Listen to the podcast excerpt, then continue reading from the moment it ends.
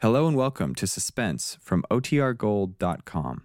This episode will begin after a brief message from our sponsors. Another tale well calculated to keep you in suspense. We bring you Bitter Grapes, a story written for suspense by Milton Geiger.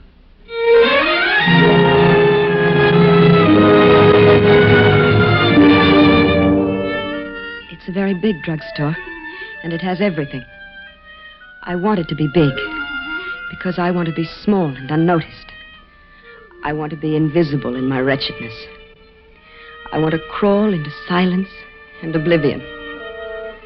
I want to finish my last days in peace. Today, when I saw Dr. Quillen again, I was sure. I'm going to die. He tried to be casual, but I know. I took the prescription to the huge drugstore. Not that I wanted to live. I just wanted to live long enough to make sure that I had killed Warren. This will take about ten minutes, Mr. Blake. Now, will you wait for it? Tell me, what's that medicine supposed to be for? Well, that's really for your doctor to say. Never mind, I know what it's for. You used to have one of those little booths here where, where people could make records of their voice. Yeah, right behind the magazines, Mrs. Blake. Oh, oh yes. You drop a half dollar in the slot and record a three-minute message and drop the record in the locked box. Yes, yes, thank you so much. Now, drop half dollar in slot. Pull lever. Speak clearly and evenly into microphone. Yes. My dearest Warren, you have the note I left for you about the food I left for you in the refrigerator. Don't look for me. You see, Warren, I've known all along about that woman you've been seeing. Coming home so very late to our little ranch home we once loved. Giving me your weak, absurd excuses. Oh, why, Warren? When we were so happy together. It's all gone. Our vines have bitter grapes now. Remember, darling? Remember how you used to read to me from the Song of Songs, which is Solomon's? Let me see thy countenance, my beloved. Let me hear thy voice. For sweet is thy voice, and thy countenance is comely. Remember? You've read my note by now, telling you to take the food I left for you in the refrigerator. And as you listen to this record, you're a dying man. The food was poisoned. Only I can tell the doctors what the poison was in time to save you. But I'm dying. And I want you to die. I'm so sorry, Warren, darling. Oh, the little foxes that spoil our vineyards. Goodbye, my darling. I had to do it. I had to do it.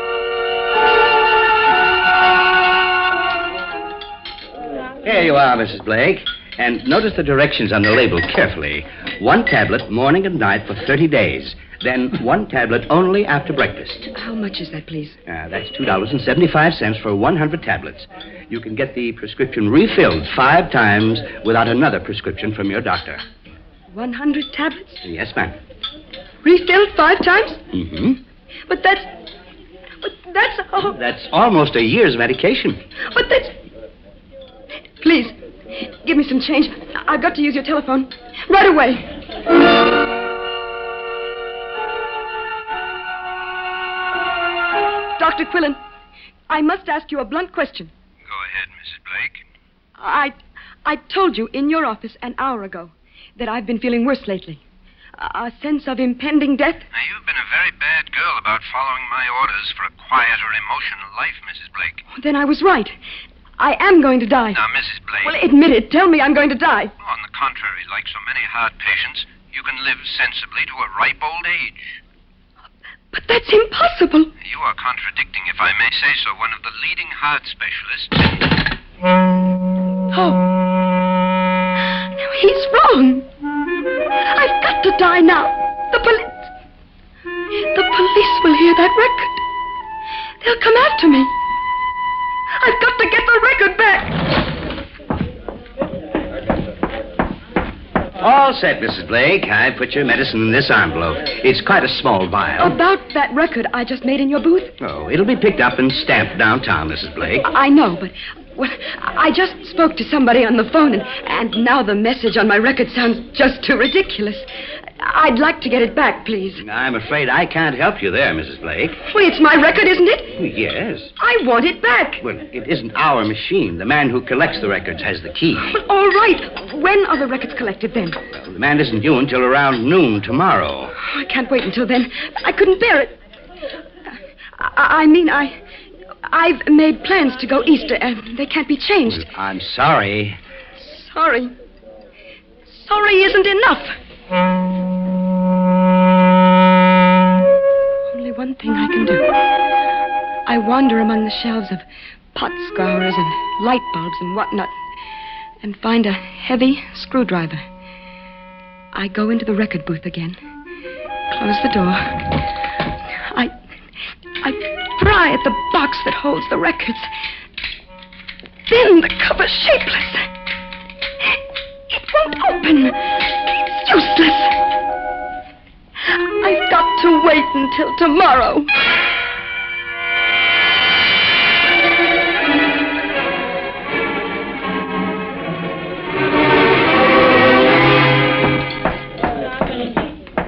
Oh, good morning, Mrs. Blake. I thought you'd be on your way east this morning. I had to cancel. So I thought I might as well come back and pick up that record. You said the serviceman will be here at noon? Oh, he's already been here. Been here? But you told me he wouldn't be here until noon. Well, I know, but somebody tried to jimmy the record box yesterday shortly after you left. And the man had to come out early this morning to fix it. Somebody, Jimmy. Oh, no. Are you all right, Mrs. Blake? Can I stop my record before they put it in the mail? Can't I telephone them to, and stop them? It's important. Hmm, You, you might try. The magazine stand there has the number.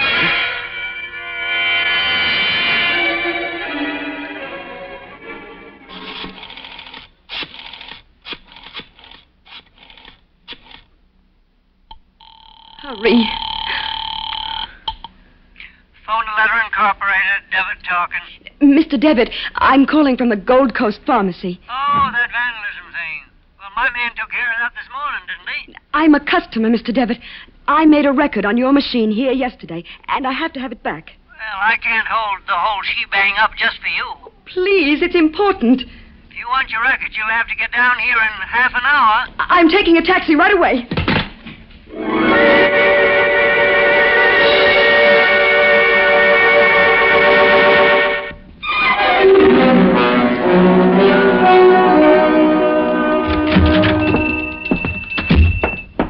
Hello, I, I'm looking for a Mr. Devitt. You got him. I phoned you an hour ago about my record, Yeah, the records are going out, lady. but I told you. I couldn't hold 'em any longer, lady. All right, now, where did you mail them? Not me. Leonard. Who is Leonard? Look, lady, now don't take it out on me what happened to come into your head to put on a record. Where did Leonard mail the records? Hey, you got me. Well, don't you know? With a million boxes around? Ask Leonard. Well, where is he? Well, this is his day at the races. He's gone for the day. Oh, I don't know what to do. What shall I do? Well, I, I don't know what's in this here record you sent, uh, the party you sent it to. and- I sent it to my husband. Wouldn't the postman give me the record if I wait for him at the collection box? Not a chance. How, how far does the record go? I mean in miles. Uh, about 60 miles. Well, So, okay, you just be waiting for the mailman when he delivers your mail, that's all. That's simple. I didn't send it to our home. I wanted to make very sure that nobody but my husband could hear it. I sent it to his box number. In that case, lady, you are but dead. Don't say that. Of course, there uh, might be one chance. Tell me. We put the records in a big cardboard box and park 'em on top of the mailbox. That way we don't hog the whole mailbox to ourselves. But you don't know which box. That's the heck of it, ain't it? now, what are you going to do, lady? Check 'em all?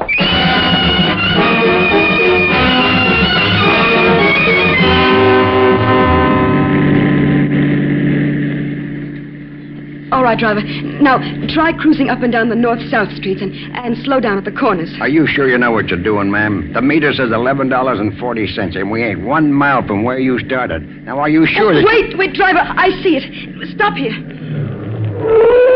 That'll be $11.40. Well, I'll pay you later. Wait for me, please. Oh, no, no, no. I'll hold the flag, but I gotta get paid now for what you owe me. Oh, I, I can't find my money purse right now. I've got to get to that mailbox before that mail truck on the next corner gets to it. Absolutely not, ma'am. Now, I'm sorry. Please. I know I've got the money someplace. Here, here, take my wristwatch. Please, it'll be too late. No, lady, no. Driver, I promise you, I give you my word. Let me off here and drive around the block and pick me up again. We'll take it from there, please. All right. Once around the block, and you'll be there? The next mailbox, I promise. Okay, lady. Thank you. Now, thank you. I get to the box. The mail truck is inching toward me through traffic. Hurry! I riffle through the envelopes in the cardboard box on top of the mailbox. Blake, Blake, Warren Blake. Oh, where is it? Nobody even notices me. I- I'm just a, a secretary who, who's misaddressed an envelope and is casually recovering it. Casually. My heart is hammering. And then suddenly, Blake, Warren Blake, I have it, I have it. And I'm at the curb, and there comes my taxi around the corner for me. Taxi!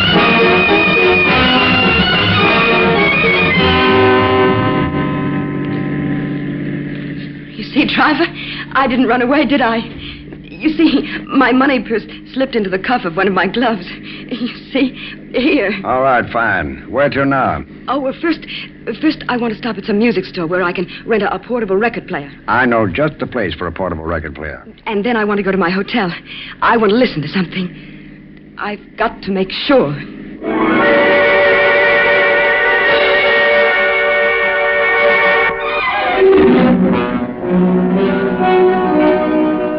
And set the turntable speed for 33 and a third revolutions per minute.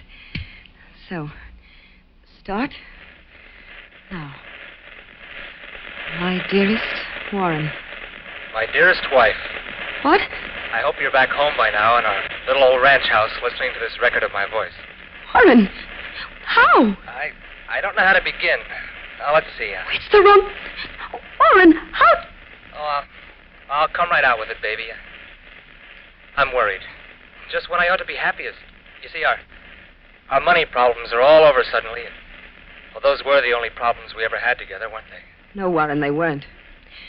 But how? You see, I, I never wanted to tell you what I was up to, being out late at night, coming home at all hours. Perfume clinging to your coat. But I had a secret, Lorna. Oh, yes. I couldn't talk to you about it, but well, I knew you trusted me and believed in me, so I well, I just told you I was working late, period. So I poisoned you. Period. I just avoided your questions as well as I could. That isn't until I could be sure. Sure of what? The other woman? Well, this morning I got home late, out all night again, of course. Of course. Why, I found your note with your instructions about taking the food in the refrigerator. And? I warmed up the stuff and reduced it to nothing but bones and crumbs and a greasy spot on the plate. Thanks, honey. You deserved it. I am worried, though. I, I didn't like the tone of your letter. When you didn't show up, I decided to call Dr. Quillen in the city. He said you'd just been there. Yes, dear. He said you telephoned, too, with, with some ridiculous premonition that you were going to die. Oh, honey, I, that's silly because now we're all set. You've got it made at last. Indeed. You know, uh, my boss's daughter's married to that aircraft executive, don't you? Well, well, Barbara, Barbara. well, that is Mrs. Aircraft Executive, but took a liking to my work. Asked me to take a crack at designing a house for her and Mr. Aircraft Executive. Is that all she took a liking to, Warren? Well, ma'am, she liked the plans so well she showed them to her husband. And he liked them so well, he's just commissioned me to design a new jet engine laboratory for the company. So that's where your wandering boy has been these long nights. Now it can be told. I've been working with Barbara Aircraft Executive so I'd get just what her husband likes in a home and a plant and hit the jackpot. Oh, Warren. Oh, I didn't want to raise your hopes until I was sure. I came home full of the big news. And then I found that note of yours and started to get real worried. Forgive me. I decided to drive into the city and, well, then I, I traced you to that big drugstore where you get your prescriptions filled. Forgive me. The druggist said you'd been there all right. And he said you'd use the record making machine they've got there. So I, I thought it'd be a nice idea to use it myself. How am I coming over, honey? This is the Columbia Broadcasting System. Oh, darling. No fooling, though, Lorna. Are you okay? Oh, forgive me. I, I keep phoning you at the ranch, but no answer. I'll keep on trying to reach you, but I, I want to get this into the record. Have you got a pencil and paper handy? In my purse. Oh, Wait. Yes. You ready? Ready, darling. Now take this down. Reading 2311. Got it? E RE 2311. Reading 2311. That's the telephone number of the hospital I'm going to be in in town. Hospital. I've been feeling queasy since I ate that stuff you left for me. No criticism intended. Oh, Warren. It's probably just the excitement and strain I've been under sweating out this big thing. Anyway, the doctors at Suburban General are going to start tests as soon as I check in. Yes, ma'am. Tests. Well, that's, that's about all. Tests will take too long. I don't have enough record left to say anything more than I love you, darling. Oh, I love you. I love you. Oh, my dove that art in the cleft of the rock, in the covert of the cliff. Let, me see thy countenance. Let me hear Let thy me voice. Thy voice. Remember? Oh, forgive me. Oh, there goes the red light. Time's up. Oh, no. I'll be seeing you, baby. Now remember the number. Reading Oh. 2311. I love you. Warren. Warren, you'll die. I didn't know. I didn't understand. I was ill and desperate, and I loved you so. Forgive me. I poisoned the food. Forgive me. The telephone. Save him. Tell his doctors what I gave him. Ready? Reading two, three. I can't. I can't. Get off the line. Will you please call Tom Albright to the telephone? Get off the line. This is an emergency. Who is this? Please. Is this the Excelsior bowling alley? No. No.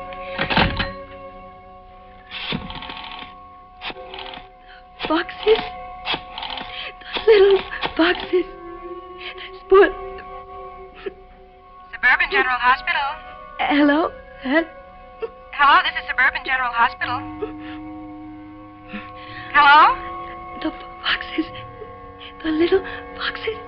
Hello, is something the matter there? Hello? Can you speak up a little, please? My, my heart. I'm sorry, I still can't hear you. Would you like to ring the operator and ask for a better line? No. No, there isn't, isn't time. Who is this, please? It, this is Mrs. Warren Blake. Is something the matter? I must talk to Mr. Blake at once. One moment, please. Let me see thy countenance. Let me hear thy voice, O Warren. Let me hear thy voice. Let me. Lorna, baby. Hi, darling. How are you? Hello, darling. I'm fine. Don't talk, darling. Let me talk to your doctor, darling. Right away.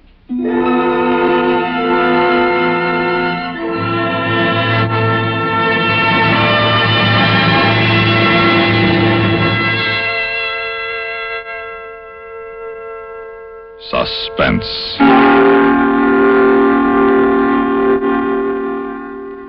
You've been listening to Bitter Grapes, written for suspense by Milton.